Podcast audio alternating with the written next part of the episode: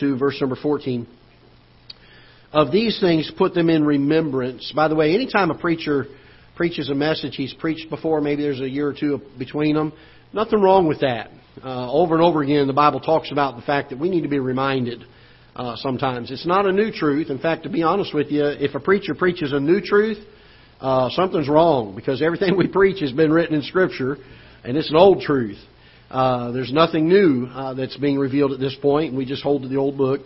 And uh, but he does say here in verse number fourteen, of these things put them in remembrance, charging them before the Lord that they strive not about words to no profit, but to the subverting of hearers.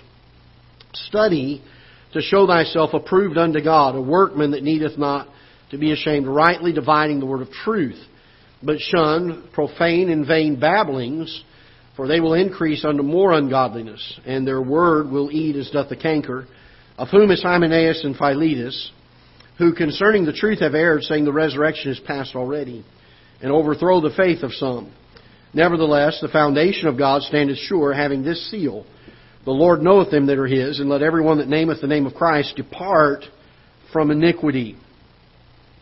But in a great house there are not only vessels of gold and of silver, but also of wood and of earth, and some to honor and some to dishonor. If a man therefore purge himself from these, he shall be a vessel unto honor, sanctified, and meet for the master's use, and prepared unto every good work. Flee also youthful lusts, but follow righteousness, faith, charity, peace, with them that are called on the Lord out of a pure heart. Father, we pray that You'll bless the message this afternoon once again. We ask that Your Holy Spirit will guide us and direct us. May we glean from the passage this afternoon that which You'd have us to glean. And may it uh, impact our hearts and our lives. Lord, I pray that You would not just let this be a passing of time or a doing of our Christian duty without there being a, a heartfelt uh, searching and desiring for Your Holy Spirit to do a work in our hearts. And so I ask this afternoon that You'd help each and every one of us to hunger and to thirst after this, and that we would be some, it'd be something that we would desire in our hearts above all things. In Jesus' name we pray. Amen. Paul begins instructing Timothy regarding his speech, and he makes the important statement here, and we've we've quoted this verse many times. People have memorized it many times. In verse number fifteen, uh, he, he cautions them in verse fourteen that they uh, strive not about words to no profit. But he says in verse fifteen, study to show thyself approved unto God, a workman that needeth not to be ashamed, rightly dividing the word of truth. And so we understand from the context of verse fifteen that the studying is not just going to college and learning how to do math better and do science better and do history better. But specifically in verse fifteen, he refers to the fact that we need to be able to rightly divide the word of truth. So the studying here is in reference to our handling of God's Word, that we need to be able to handle this book skillfully. We need to be able to understand it and to know it and to handle it well, to be able to call to memory uh, the things that are necessary for us to discuss things in a way that would not cause a reproach to the cause of Christ, and a way that we would not be doctrinally in error. It's amazing to me how many times we take things out of context in Scripture, And uh, and we uh, uh, misunderstand what it's talking about. For instance, and I'll give you, I've dealt with several of these specifically, but uh, how many of you have uh, heard the, the verse of Scripture that says, where two or three are gathered in my name, there I am in the midst of them? How many of you have heard that verse before? How many of you have heard that verse preached, that uh, if we get two or three together to pray, that that's better because that's what that verse teaches? How many of you have heard it preached that way or taught similar that way? If you'll look at the passage that that is found in, it's dealing with church discipline. It has nothing to do with God being more present with two or three people than if He is with one. What it is saying there is that God's authority is established in the mouth of those two or three people that are gathered together. That the, the church discipline has the authority of Christ because it's done by two or three. And that He's on board with that. He's, he's in that move of church discipline. There are people that I know of that say, I need to get two or three people to pray with me on this because it will help God to move better. The truth is, God will move at your prayer by yourself. just as easily as he'll move at a prayer of somebody that's in a group. And the problem is we have taken that passage out of its context, out of the chapter that it's found in, and we've given it a meaning that it does not mean. Uh, there are numbers of places that we can deal with that. Uh, be angry and sin not. Let not the sun go down upon your wrath. Oftentimes we refer to that verse as telling us that we shouldn't be angry uh, before the sun goes down. In other words, if we're angry, we need to get it right before the sun goes down. But again, if you'll read the context, it's talking about how we need to view our sin. And it tells us that we're to be angry about our sin. And we are not to let the sun go down on that wrath. We're to keep that wrath stirred up about our sin. It's not to diminish. It's not to get lighter. We're not to make sin less sinful in our eyes.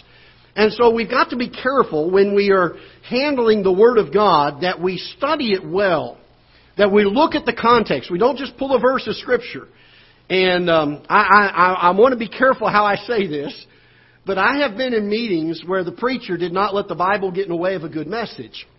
And by that, I'm simply saying this, they will pull one phrase or one verse, and they'll preach it, and it may even be a biblical principle that they're preaching, but that is not what that verse is teaching.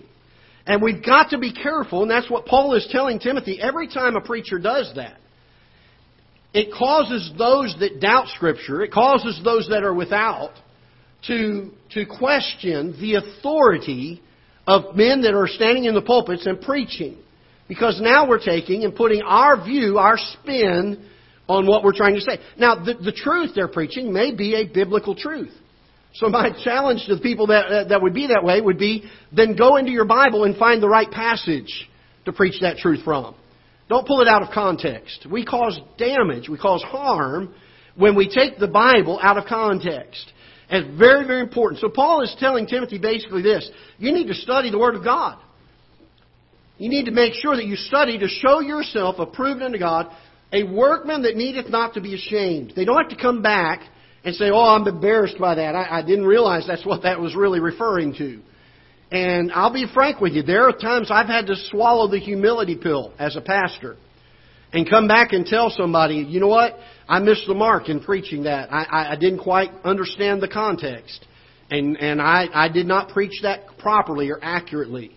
My heart's desire as a pastor is to be absolutely accurate and in context with God's Word. And that's why I encourage people in our church. If you're hearing me say something from the pulpit that doesn't seem to line up with the Scriptures, come tell me about it. You're not going to hurt my feelings because my heart's desire is to be right according to Scripture. And if I'm wrong on that, I need to have that brought to light so I can study it further and know it and understand it. Hopefully that doesn't happen, but occasionally it will. I'm fallible. By the way, every preacher is fallible. We are not the authorities. We are not the writers of Scripture. We are not the ones who are inspiring new truth. We are simply trying to take a, a truth that is written by an infinite God and a holy God, and with our sinful and finite minds, we're trying to do the best we can to preach it and to preach it rightly. And rest assured, there will be times we'll make mistakes. But it should not be for lack of study. It ought to be that every one of us, whether we are a preacher of the gospel that stands behind the pulpit, or whether we are a member of a church who is, who is soul winning and telling others about Christ, all of it is taking the uh, eternal Word of God and sharing it and knowing it and being able to handle it skillfully. So he tells us in verse fifteen, to study, to show thyself approved unto God. That is an internal thing. We are trying to build something inside.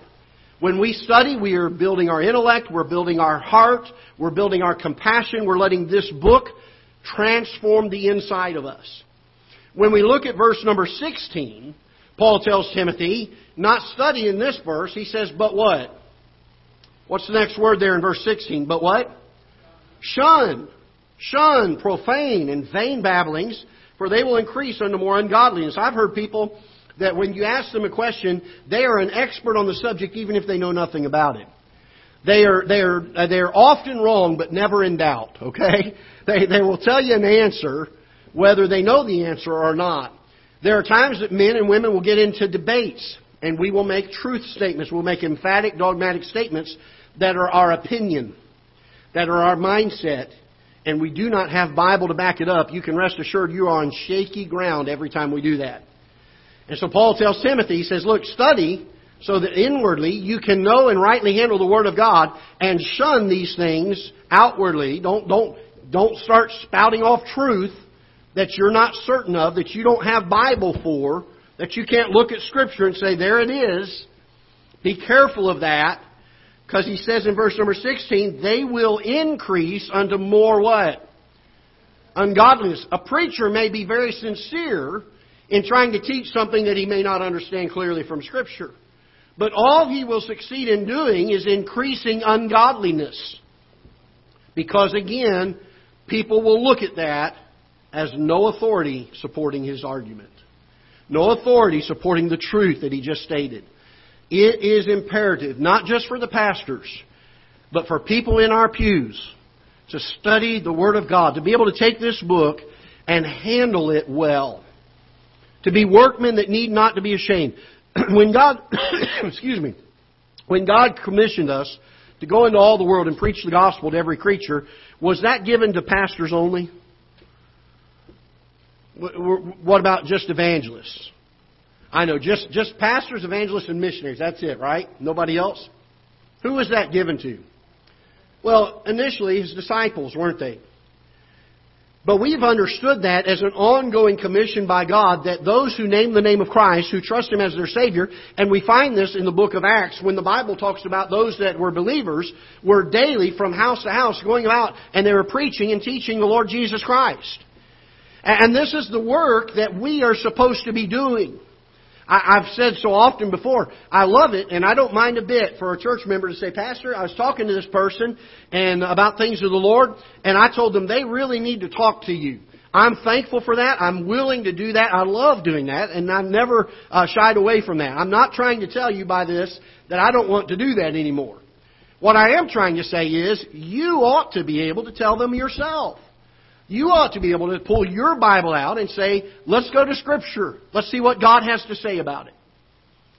So he tells us two things here. He says, number one, we're to study the Word of God. And secondly, we are to shun profane and vain babblings. Things that are not going to serve any purpose. Things that have no authority, no foundation under them.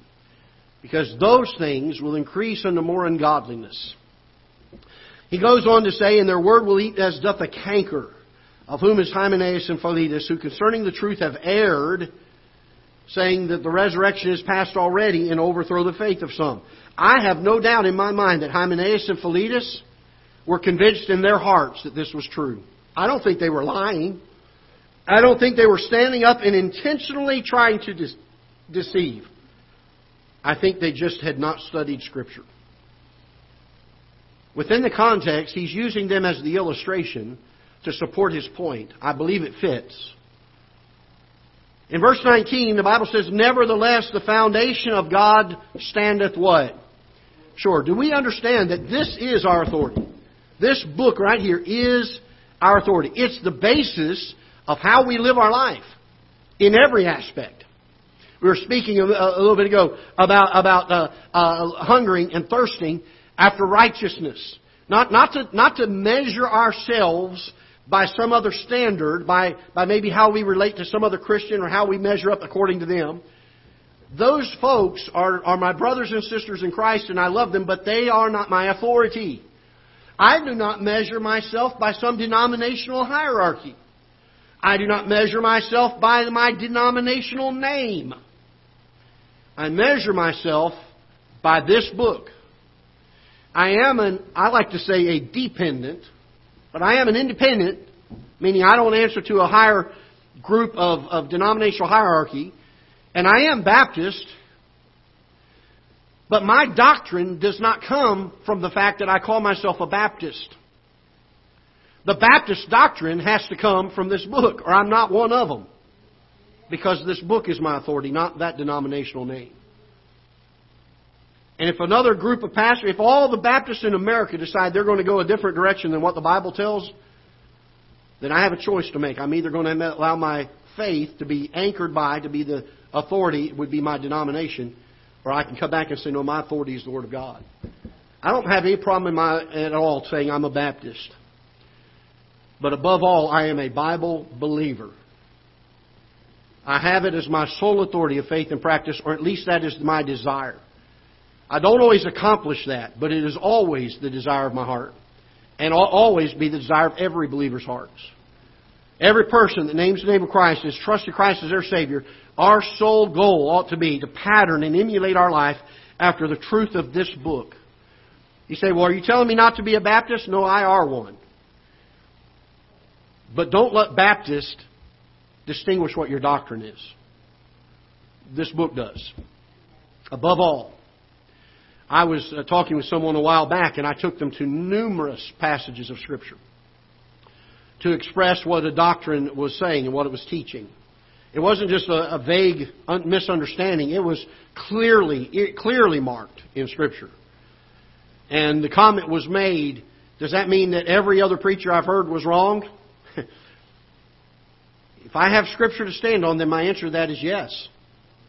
Because I don't care if every preacher in the world is preaching something different. If it doesn't line up with Scripture, they're wrong. We've got to study the Bible. I love the fact that the Bible talks about a group of folks called the Bereans. You know what was so distinguishing about the Bereans? They searched the Scriptures to see if these things be so. They didn't take what they were taught at face value. They came to the Bible. They said, I want to see it in the Scripture. Men are fallible. Preachers are fallible. Churches are fallible. Denominations certainly are fallible. But this book, infallible. Men can be in error. Churches can be in error. By the way, members of churches can be in error. Don't exclude yourself out of this. If I'm going to include myself, you can include yourself. This book doesn't have an error. So it is our authority.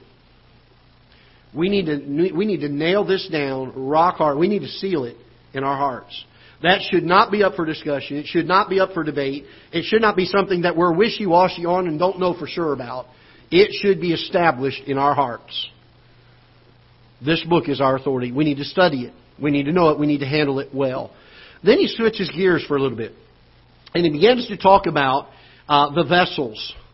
And uh, he begins uh, in verse number uh, twenty, but in, a great, but in a great house there are not only vessels of gold and, and of silver, and also of wood and of earth, and some of honor, some to honor and some to dishonor. And then he makes a peculiar statement, because it seems like he's, he's ended the topic that we were just talking about, and that he's begun a new topic that was not associated with it. But in verse twenty-one, he says, if a man therefore purge himself from these. What's he referring to here? The vessels? No, that's not what he's referring to. He's referring to the vain and vain and uh, fa- excuse me, the, the the vain and profane babblings. He's referring to those that are causing the canker and the disturbance by their wrong doctrinal error. He says, if a man therefore purge himself from these, he shall be a vessel unto honor, sanctified, and meet for the Master's use, and prepared unto every good work. Why? Because we know the Word of God. You can go to Bible college and you can study for four years and get a diploma and put it on your wall, and you will not be prepared for ministry unless you have studied the book. You can go to Sunday school all of your life, from the time you're an infant until the time you are a senior citizen. You can sing in the choir. You can labor in services and ministries of the church. And you will not be qualified to be a vessel of honor unless you have studied the book. It is the understanding and the good handling of this book that determines whether a vessel is a vessel that is fit and meet for the Master's use or not. You can be a clean vessel. You can live rightly.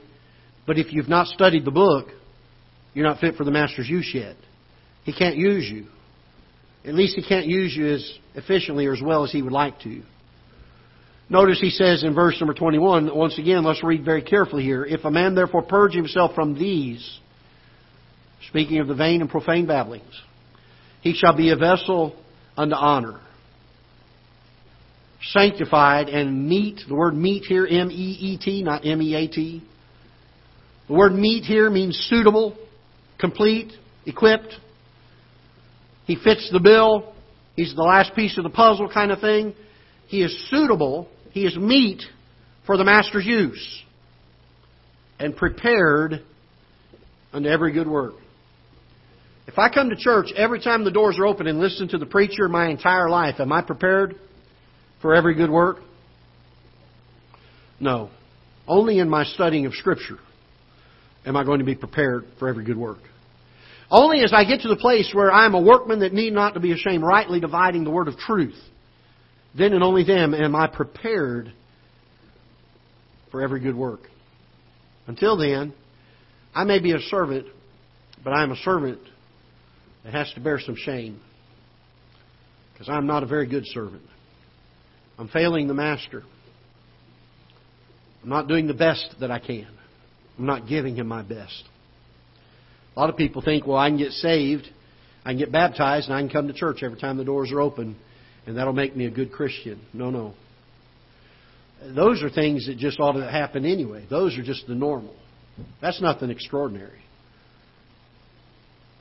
What makes us a good Christian, a godly Christian, is our walk with God and understanding this book and learning it and handling it well. I want to share a couple things about us as vessels. Something we need to be aware of. Every single one of us, if we've trusted Christ as our Savior, number one, are purchased. We're purchased. We are a vessel that God owns. We belong to Him. He's purchased us with a price. What? Know you not that your body is the temple of the Holy Ghost, which is in you, which you have of God, and you are not your own, for you are bought with a price. Therefore, glorify God. Now, now listen to me. We are purchased as a vessel. Secondly, we are to be set apart as a vessel. Notice this, and I've I've heard men mispreach this and misunderstand this. Notice what it says here in verse twenty. But in the great house there are not only vessels of gold and of silver, but also of wood and earth. Can I tell you this? Up to this point, you could be any one of those four. And there's nothing wrong with it. Some are some are look really nice. They're glistening. They're great. They're used for special reasons. Others are more common. There's not a whole lot of glitz and glamour around them. The fact of what the, the vessel is made of is not what determines whether it's a vessel of honor or not. Look what it says here. And some, out of this category of four, some of these, gold, silver, wood, earth, some of them are to honor and some of them are to dishonor. What determines whether they are for honor or dishonor? Whether or not they purge themselves from vain and profane babblings, and whether or not they are prepared for every good work. You may say, boy, that person has talent just oozing out of them. God gave them such gifts. I wish God could use me like that. He can. You may be an earthen vessel, but God can still use you for honor. Because what you're made of is not what determines the honor. It's what fills the vessel that determines the honor. It's what the vessel is being used for that determines the honor, not what it's made of. I've known people that have said, boy, I can't serve God, I'm just... And they go on to start telling you all of their frailties and infirmities and disabilities. Can I tell you this? I know some of the greatest men that have been most mightily used of the Lord have had some of the greatest disabilities. I think none more important than the Apostle Paul, who had a thorn in the flesh, a messenger of Satan, to buffet him. And yet look at how God used him. So it doesn't matter if you're a golden vessel, a silver vessel, an earthen vessel, or a wooden vessel. What does matter is, have you shunned profane and vain babblings? And have you prepared yourself by studying for every good work? I want you to notice there are three things that a vessel ought to always be doing. Number one, we ought to be growing in our knowledge. Paul told Timothy to study. When does Timothy get to stop studying? Did he give him a limitation? He says, Timothy, you need to study until you reach this. Is that what he said? The truth of the matter is, we will be studying and learning this book because it is an inexhaustible book our entire life until we cross over to heaven. Because I'll be real frank with you, I've studied this book for a lot of years. Some other men in this room and other ladies in this room could tell you they've studied this book for a lot of years. And I will tell you, there are not enough seconds in our lifetime to dedicate to this book to fully understand all of it. To fully handle all of it and get all of it. So this idea of building and studying and growing in our knowledge of this book is something that we are to do all the time.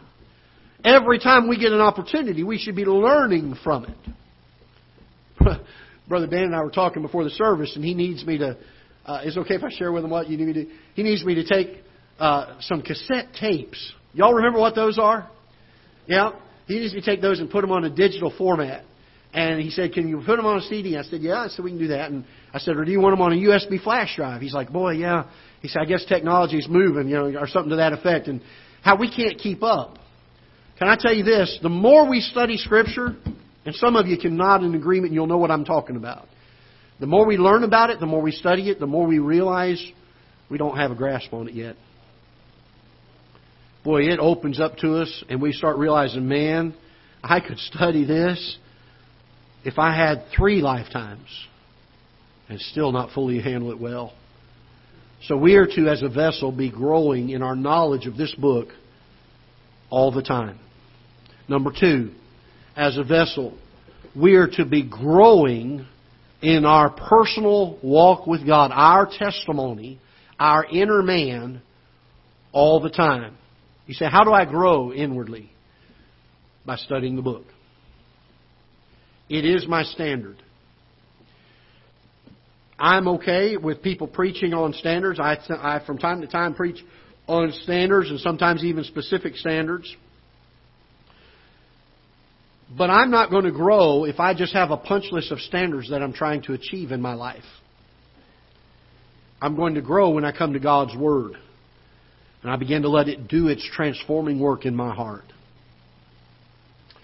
There needs to be continuous growing in our knowledge of Scripture. There needs to be a continuous growing of the inner man. Thirdly, there needs to be a continual outward expression of what we've gained from God's Word.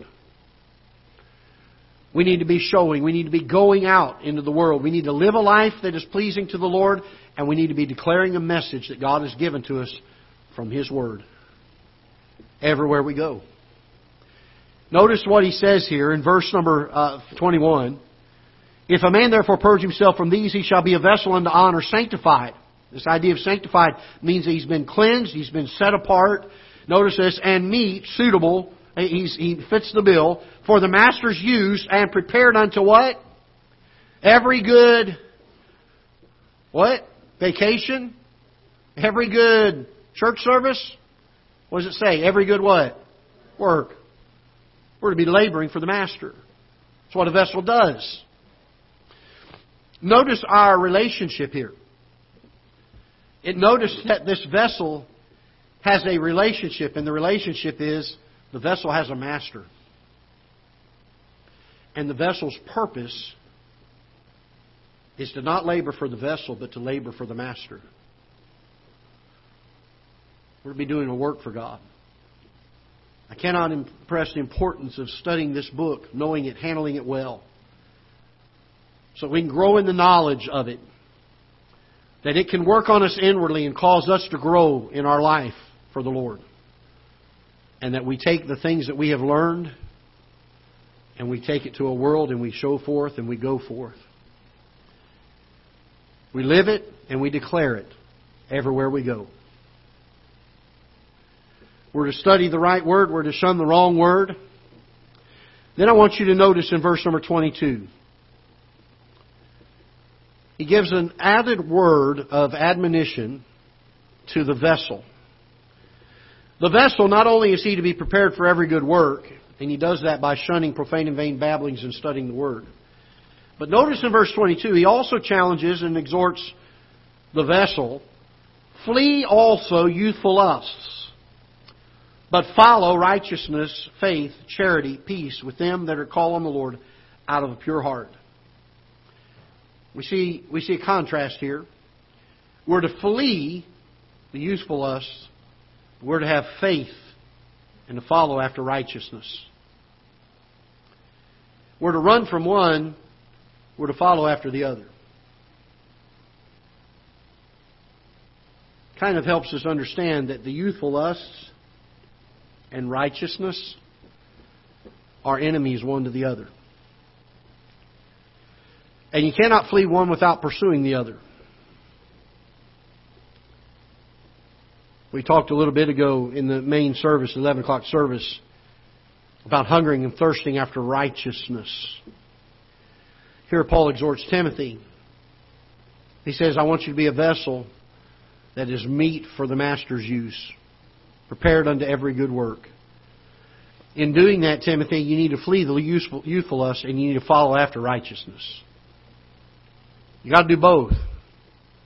I know a lot of Christians that focus so much on the fleeing of youthful lust that they don't spend any time following after the righteousness. He talks about four things here.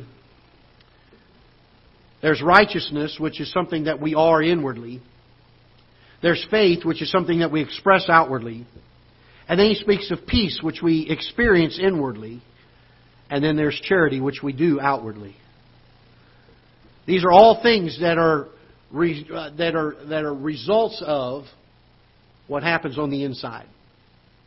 Our faith is expressed when we pursue righteousness, when we follow after it. Our charity is expressed when we understand and we're at peace with God in our lives. We're living the way that we should. Our hearts are in tune with Him. And as the inner man is transformed, the outside of the vessel begins to see works that come out. Why? Because we're prepared for every good work. He says in verse number twenty-three, but foolish and unlearned questions avoid, knowing that they do gender strifes. And the servant of the Lord must not strive, but be gentle unto all men, apt to teach, patient, in meekness instructing those that oppose themselves. We need to study the book. We need to know this book well. I've taught many, many sermons and messages, sometimes in the afternoon services. Brother Dan, the last time he preached in the afternoon, I don't know if it was the morning or afternoon, but it might have been Wednesday night. Excellent, excellent message on the importance of memorizing Scripture. Oh, I wish you'd get that and listen to it. Why? Because it helps us to know this book. It helps us to study it. And then ask the Holy Spirit, as we come to this book, ask the Holy Spirit to guide our thoughts. He will do it if we ask Him. I've known men that have read certain things in the Scriptures and their conclusion was way off the wall. Why? Because they were reading it and trying to understand it with their own intellect, their own mind. When we come to this book, the one that knows it more than we do is the author. And if we ask Him to help us understand it, the Bible says He will teach us in all truth. Study to show thyself approved unto God, a workman that needeth not to be ashamed, rightly dividing the word of truth, but shun profane and vain babblings. If we can do this, the Bible says we will be a vessel of honor, prepared unto every good work. I don't know about you, but I want to be a vessel of honor. I want to be found meet for the master's use. When God looks down and says, I need someone. In Isaiah, he asked in chapter fifty-three, who shall I send and who will go for us? Isaiah said, here am I, send me. When God looks down and says, I've got a work to be done, I want Him to find a vessel that is meet for the master's use. A vessel that knows this book, that can handle this book well, and will, will shun profane and vain babblings. Are we a vessel fit for the master's use? You say, well, Pastor, I've been saved for a long, long time. That's not what I asked. Do we know this book well? Can we handle it well? Are we ready to give an answer to every man? reason of the hope that's within us? Are we able to take this book and handle it when someone has a question and say, let me find some scripture that will help us in this area? I was counseling a young married couple a couple months ago at their house, going through some difficult times. And I said, look, guys, they were talking about some other things they'd read in books to try to help them with their marriage. I said, men do not have the answers. Men are the ones who have the problems. I said, you know, granted, there may be some things that are good in those books, but they're written by men. I said, if you need help with your marriage, you're not going to find it in a book. You're not going to find it by going to a, a, a counselor. You're going to find it by coming to God's Word. Parents having trouble with their children, children having trouble with their parents. I'm going to get a book and learn how to how to raise children. Well, good luck with that. Men don't have the answer. Men have been messing kids up for a long time. The Bible does. What about our relationship with our bosses, our neighbors, our friends, our acquaintances? What about our service for the Lord? I'm going to get a book on how to do that. I'm going to learn how to be a better soul winner. I'm going to learn how to be a, a better testimony for the Lord. Folks, you can read all those books till you're blue in the face. Just come to the Scripture and find out what the Bible says. Learn to handle it well. Learn to handle it skillfully. If, if men and women would spend more time studying this book and learning how to handle it well, and letting the inner man be changed into what it should be, we wouldn't need Bible colleges. We wouldn't need seminars and conferences. We'd have men and women who were workmen that need not to be ashamed, that could rightly divide the word of truth, and would be prepared unto every good work. We're living in a day where we have these things. We have Sword of the Lord conferences. We have Southwide Baptist Fellowship, and every big major college in the country that's associated with the church has some kind of conference. Soul winning conference, pastor's school conference. Folks, we just need to study the Bible.